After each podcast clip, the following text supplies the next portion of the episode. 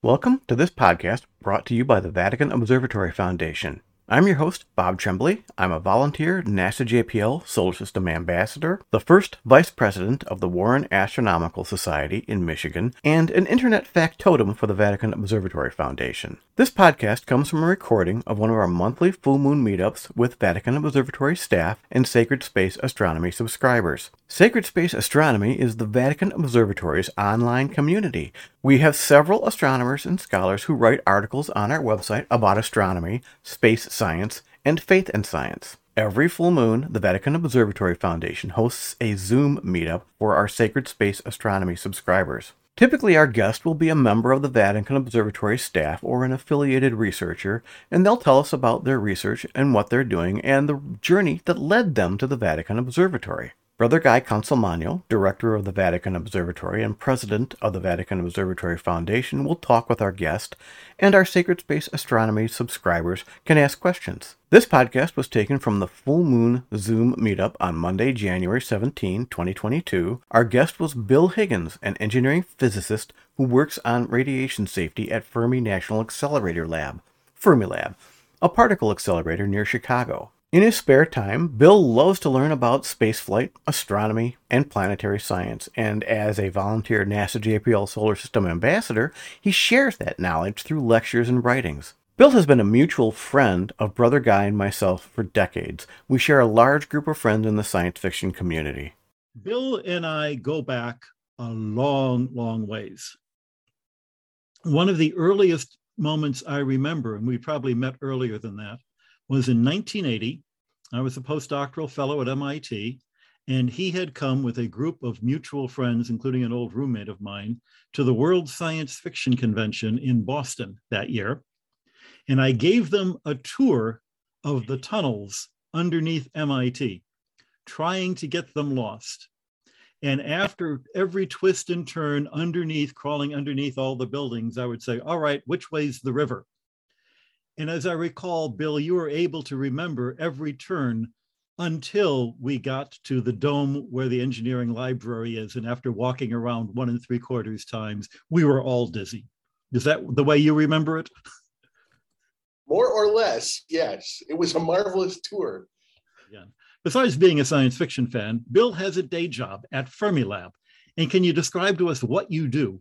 I am a radiation safety physicist. So I am part of uh, a group that tries to keep people in radiation apart and, and minimize radiation in the environment. My job, it, I, I, do some miscellaneous things, but most of my time is is spent thinking about shielding. Uh, we have con- concrete walls or uh, buried steel or lots and lots of dirt here and there. We have miles and miles of tunnels. So uh, um, and and there are there are particle beams running through vacuum pipes all through the all through these tunnels. Uh, yeah. We have the potential to produce uh, uh radiation so, you know, a shower of particles, if the beam hits something uh, it's not supposed to hit, and we have to make sure that we would be safe if that kind of accident happens. So, this job would be very easy if it was all buried in thick shielding, but uh, it's also true that all that equipment down in the tunnel, like magnets and vacuum pumps and sensors and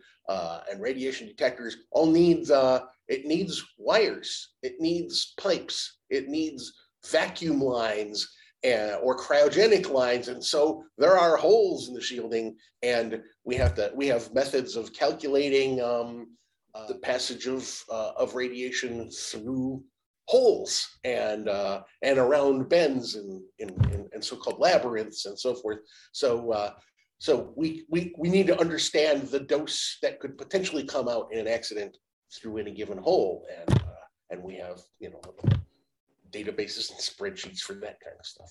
So, have you ever had the chance to, you know, have to tell some very, very important scientist with a very, very important billion dollar program, sorry, no, you can't do that? Yes.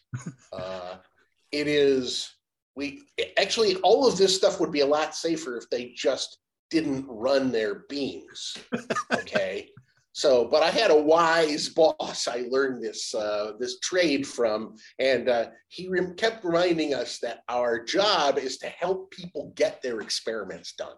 uh, and that uh, and so my uh, my attitude is is is always oh we found a problem here can we think of ways to mitigate it and uh, there are there, there's a there are a bunch of techniques and it uh, sometimes you have to bring bad news to the experimenters but at least you know it's a it's a mutual discussion about well what if we do this? What if we do that? And there might be a delay of uh, a month or there might be some extra money that somebody needs to spend or there might be some extra cleverness that we are called of called on to think think of. But uh, but those are the challenges of the job. And uh, sooner or later we get most of this stuff done and then somebody publishes a paper uh, but uh, i'm one of many many behind the scenes people like like like the, the vatican telescope. We have lots of people thinking about water and power and vacuum and logistics of bringing supplies let's say let's say liquid nitrogen uh,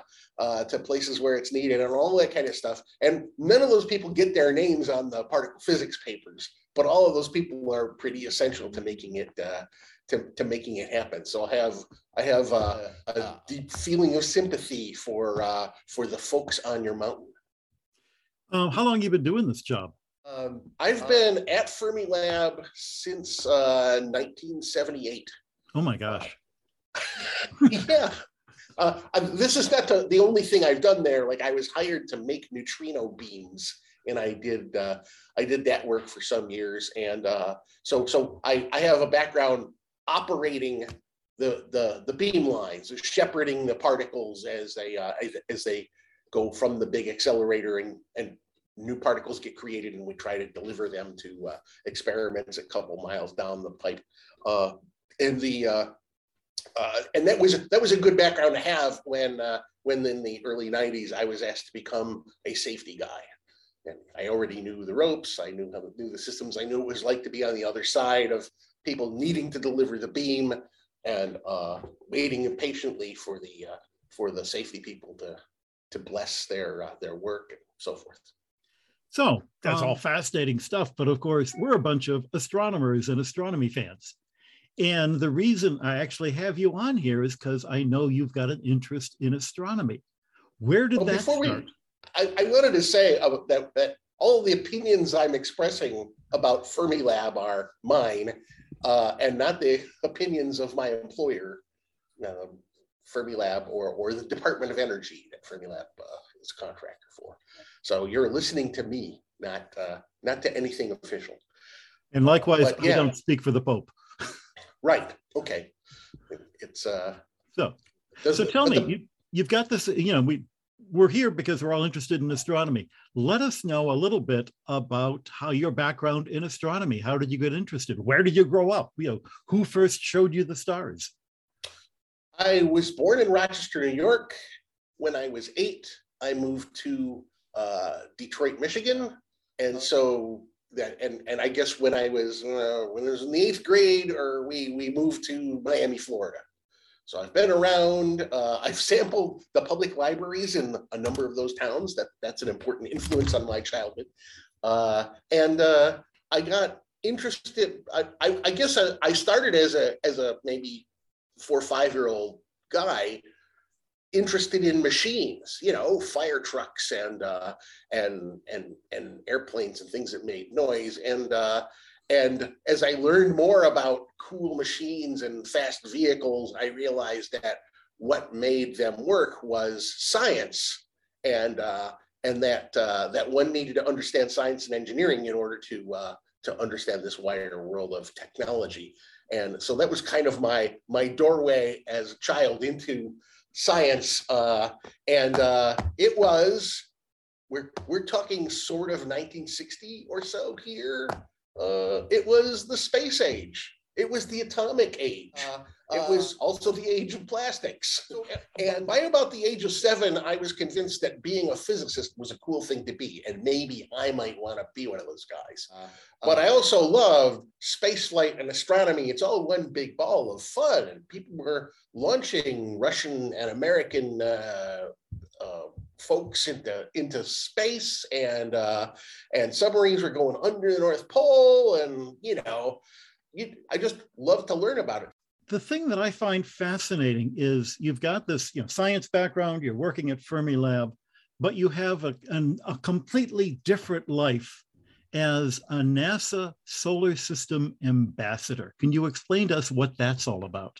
Near the end of the 90s, NASA started a program. They kind of figured out the following fact, which is probably known to everyone here. In every town, wherever you go, there is at least one person who loves astronomy so much that they'll put together some slides and go give a talk to a public library or a school or they they want or they'll drag their telescope out and let the let the public look through it. Uh, there is uh there's it's a set of missionaries really i guess. Uh, and uh, because there are people like that all over the place nasa started a program in which they would recruit such people to share information about NASA programs with with the uh, with the public. It started with the Galileo mission, I think, and then they broadened it to many other programs. And there's a lot of them involved now. And this has been going for more than 20. I've I've been a solar system ambassador for more than 20 years. Uh, you are obligated as, as a as a volunteer in this uh, to uh, to do at least four quote events unquote a year in which you contact the public in some way uh, I give talks a lot, but but people might choose to do something else. Uh, you know, set up an exhibit table down at the shopping mall or something like that. And the volunteer um, says at least four times a year in my community, I will I will do some stuff that that shares information about NASA with the public. And NASA, uh, no, no money changes hands. These people are all doing it on a volunteer basis. But NASA provides briefings uh, pretty frequently, like teleconferences where we, uh, as the uh, ambassador volunteers, can uh, can get a presentation from a scientist involved, involved with a mission, or a, an engineer who's operating it, or uh, or an educator who's got some new product that you can uh, share with uh, with with the public. And like I said, these people already existed. and NASA is just taking getting the benefit of their existence. So, how did you get into this public outreach in the first place? Was it uh, well, school yeah. or what? I, I well, I, I, always liked telling people something cool I knew about science, um, and so I am one of the people who was already doing this kind of stuff when NASA figured out at the end of the '90s that it was uh, it was a good idea. Where would uh, you do it? I think I, I, would say my career, if you if you neglect uh, some um, chalkboard talks about atomic energy that I was uh, asked to give to my fourth grade class. Then um, uh, the uh, the the real uh, the real start was about 1984 when uh, I realized I knew about some cool stuff, and uh, I, I, was regularly attending science fiction conventions and even sometimes getting involved in helping run them. And I realized people give talks about stuff at these conventions. They sit on panels and discuss topics. Um, maybe I could give a presentation about a cool thing I'm interested in. And I, I did a talk. Uh, I, I learned how to make slides uh, out of images in books. And I gave a talk on the romantic age of rocketry, uh, the early development of rockets in, in, in the beginning of the 20th century before, uh, before it kind of got professional. I was off and running. I gave that to to uh, an audience at Capricon, I think, in Chicago around 1984, and uh, I kept coming back with new topics. I was I was reading Aviation Week. I was, uh, you know, paying attention when there were professional speakers coming through my lab. Uh, I uh, I read books, and I could, you know, do a little homework, and and uh, I I knew enough physics and astronomy and a handful of other sciences to kind of understand technical material about uh, about a space mission or about a planet or something, and then uh, turn around and uh, and explain it in one hopes uh, clearer terms to uh, to to anybody. Uh, so there so are started, yeah. There there are three topics that you've done that I would never have heard of except for your talks. And can you give us, you know, a two minute summary of what the heck is a Jacquard loom and why does it matter?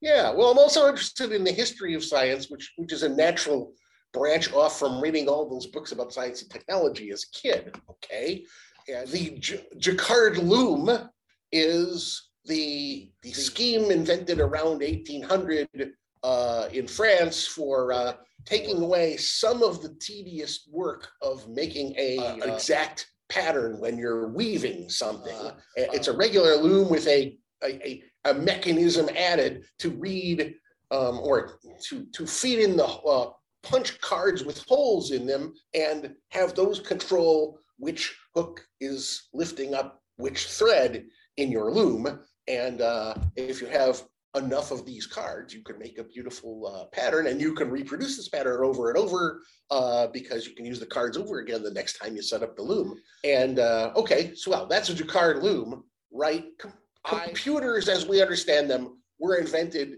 basically in the 1940s. But there was a guy in the 1830s who had a vision of this stuff, Charles Babbage, who, who was a, a, a, polymath who did many, many other things. Babbage had this idea that maybe machines could do computations. And he designed some machines to uh, to do calculations, and uh, and he looked around, and the, the weavers were using the Jacquard loom, and he decided that that would be a good mechanism to feed inf- information in his machines. He never built the machine that would do that, actually, but uh, he, it's it's a great white what might have been of history and I love might have beens of technological history. So I got interested in the Jacquard loom and I wound up for, there's there's a you know I could do 20 minutes on this right but, but but there's a there there's a PowerPoint. One of the uh, things that of course many of us on this love to do is watch old movies, old science fiction movies. Last night we saw an episode or two of Zombies of the Stratosphere, which was a uh, a serial involving uh, aliens, including a very, very young Leonard Nimoy uh, invading the Earth. And our hero had a rocket belt. What can yes. you tell us about rocket belts? Uh, a rocket belt is the name that Bell Aerospace gave to the jetpack. Oh, all, any of us would call this thing a jetpack, a, a backpack with rocket motors attached to it. But um, for some reason, they decided it was a belt in Niagara Falls, New York. So uh, the rocket belt first lifted a person into the air for a untended flight in April of 1961. So just about the time I was becoming attentive to news and uh, and information about the future and so forth, here was this thing flying around that was a wonder of the age, right? And so I was always interested in the rocket belts, and I wrote a little about, bit about them uh, uh, on the internet in the uh, 80s or 90s or something. But in 2006, I learned there was a going to be a, a conference to celebrate the rocket belt, and they brought together the old engineers and, and test pilots who had been involved with the original rocket belt with a bunch of people who were building new rocket belts in their garages. Uh, so I got to be, uh, for one weekend, I was with the jetpack people and I learned a lot about that and enough to, you know, make it, make, go out and make a talk and explain uh, the jet jetpack. So they and, actually uh, built these things that people actually flew with them? I met the guy who flew the first one. Could you, how long, how far? Uh, not long and not far.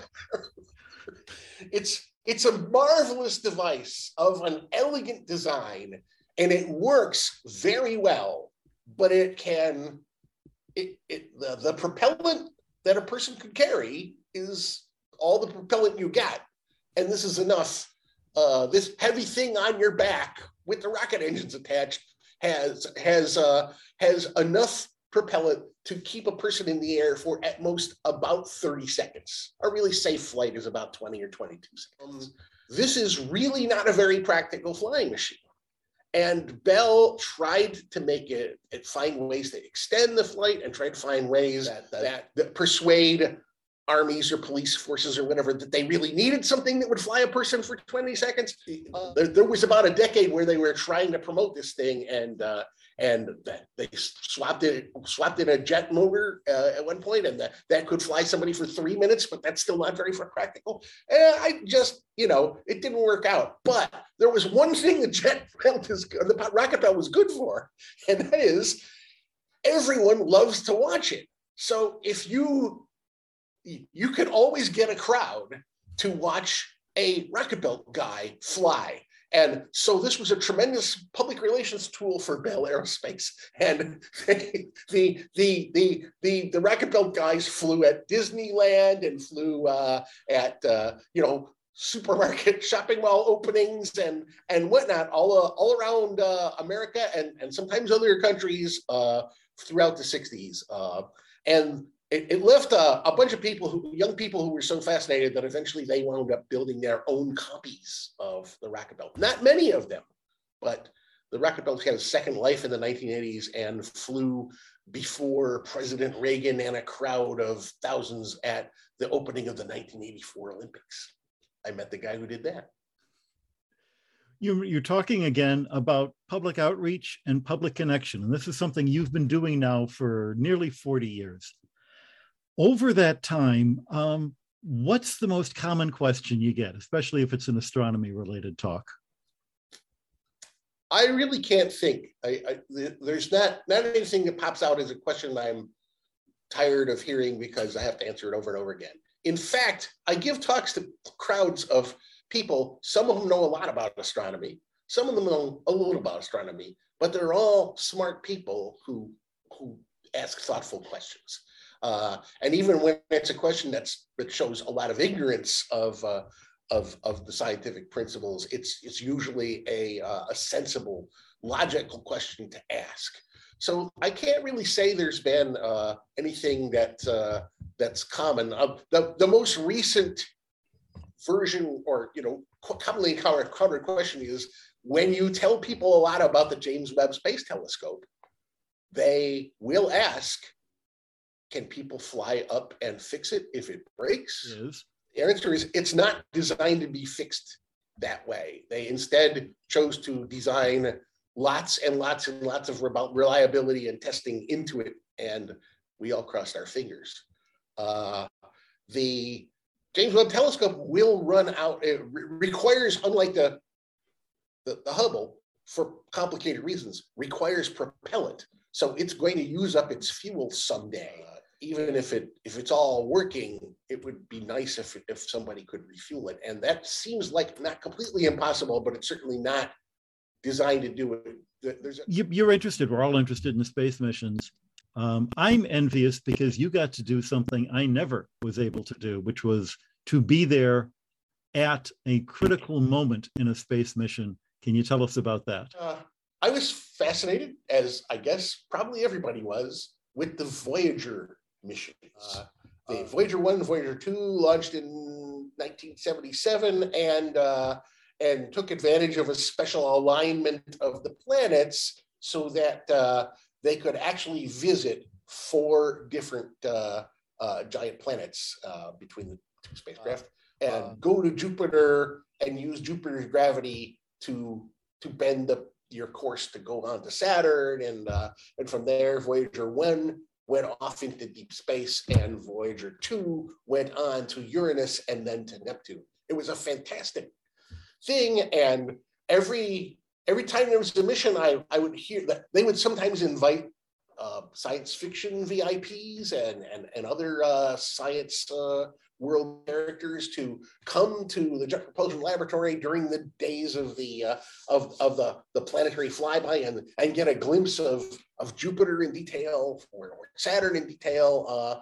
and uh, it was sounded really exciting. And I kept hearing the stories of people that had had done this. And I really decided that I wanted to be one of those people. And after the Uranus uh, uh, encounter of 1986, I began to scheme to somehow get to be there when Voyager flew by Neptune. I can't, I couldn't be at Neptune, but I could be in California maybe if I knew the right people and or pulled the right strings or somehow privilege smiled upon me or whatever. And uh, I after after uh, I, I managed to find that the National Space Society was running a, a, a kind of journalistic operation to cover the Neptune flyby in a most peculiar way.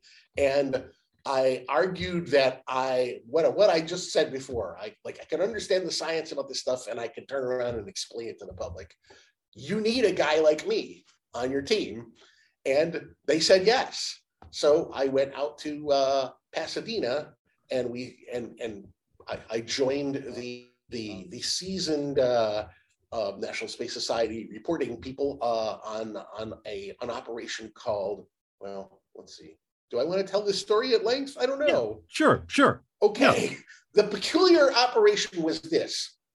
They ran the once upon a time there was something called 900 numbers. Nine uh, the area code 900 telephone numbers were introduced. I don't know.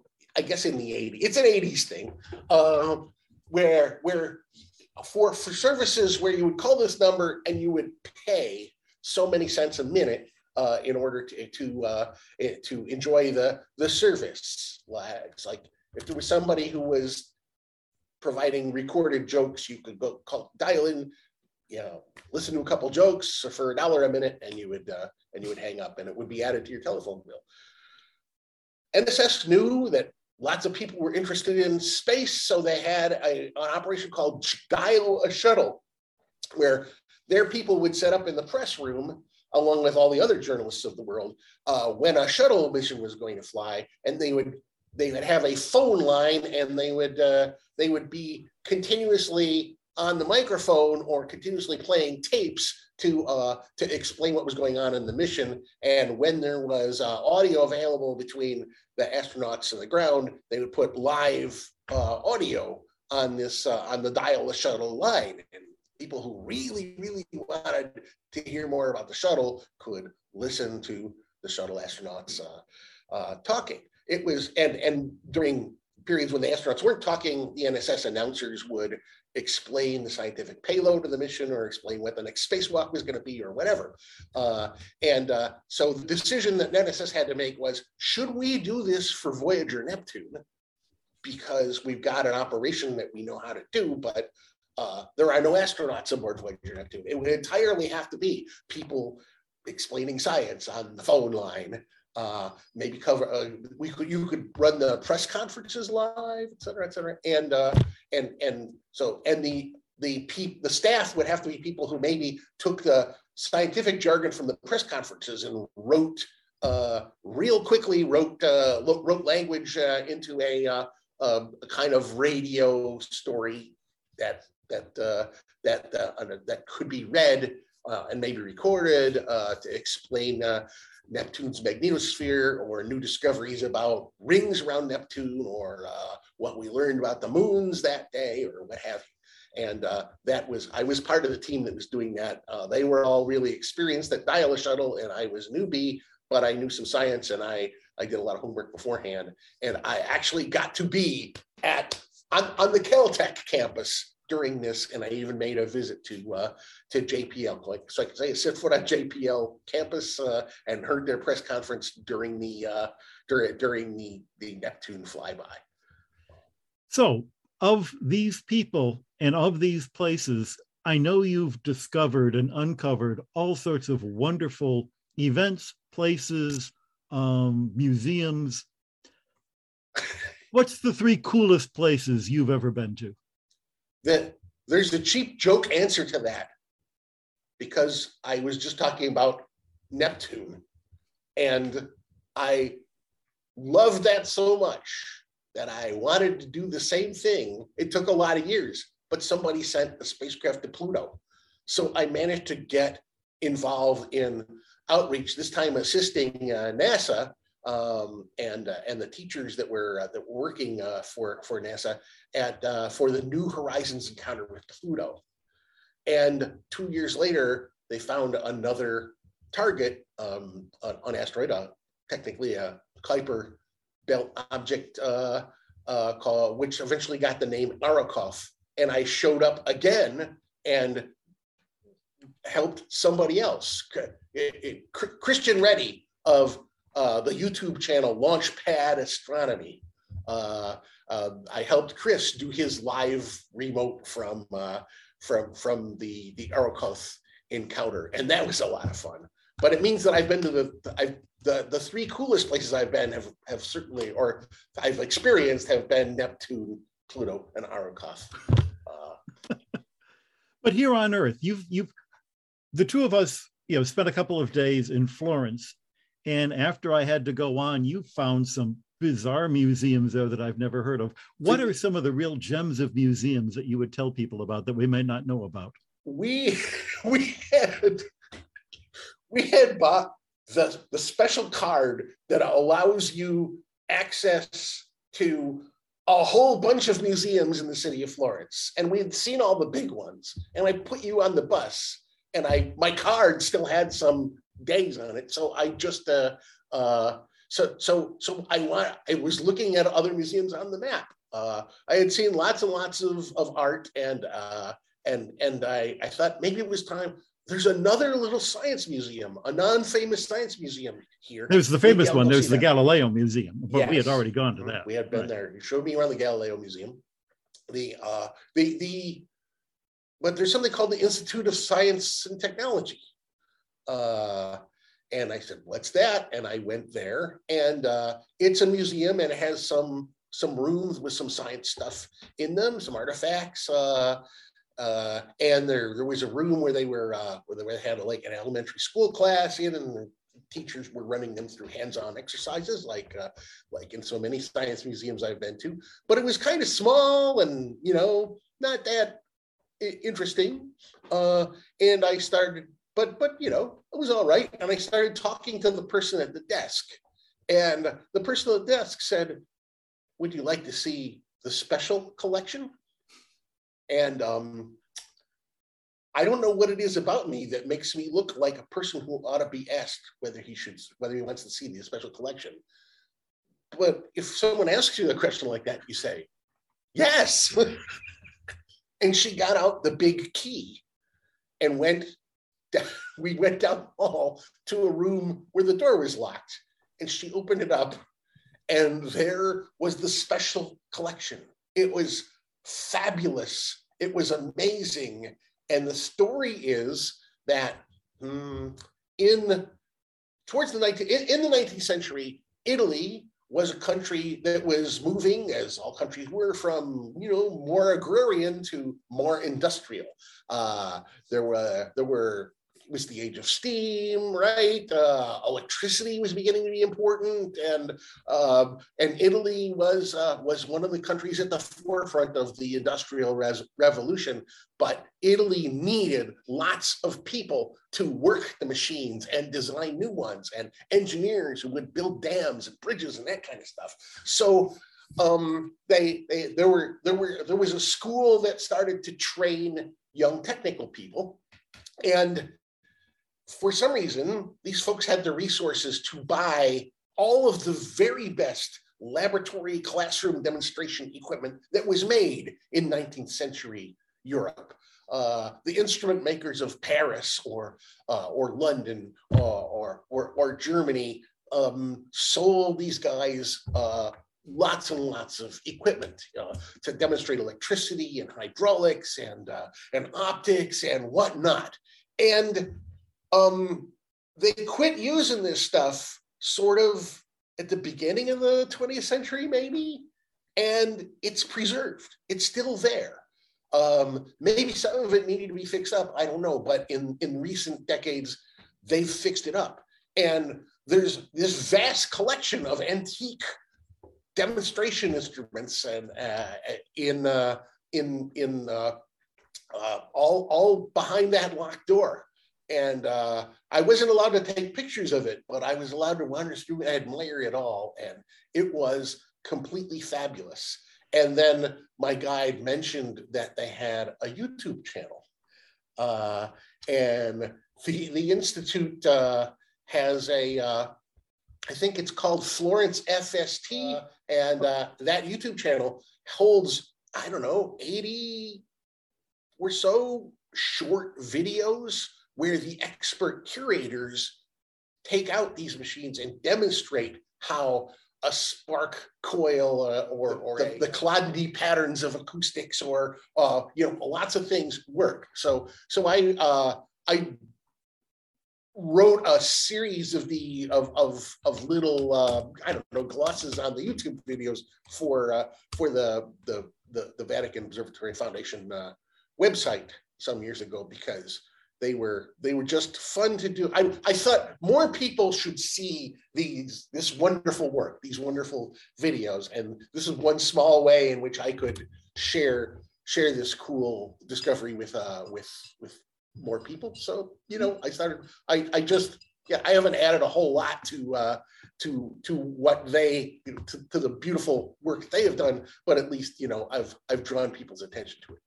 What I want to mention here is your outreach has been an inspiration to me uh, to see how you will interact with different kinds of audiences, uh, from school kids to smart aleck science fiction fans to the kind of uh, gentle grown-ups who you know still build their own rockets and kind of show up with their rockets to your talk because they want you to be able to see what they've done.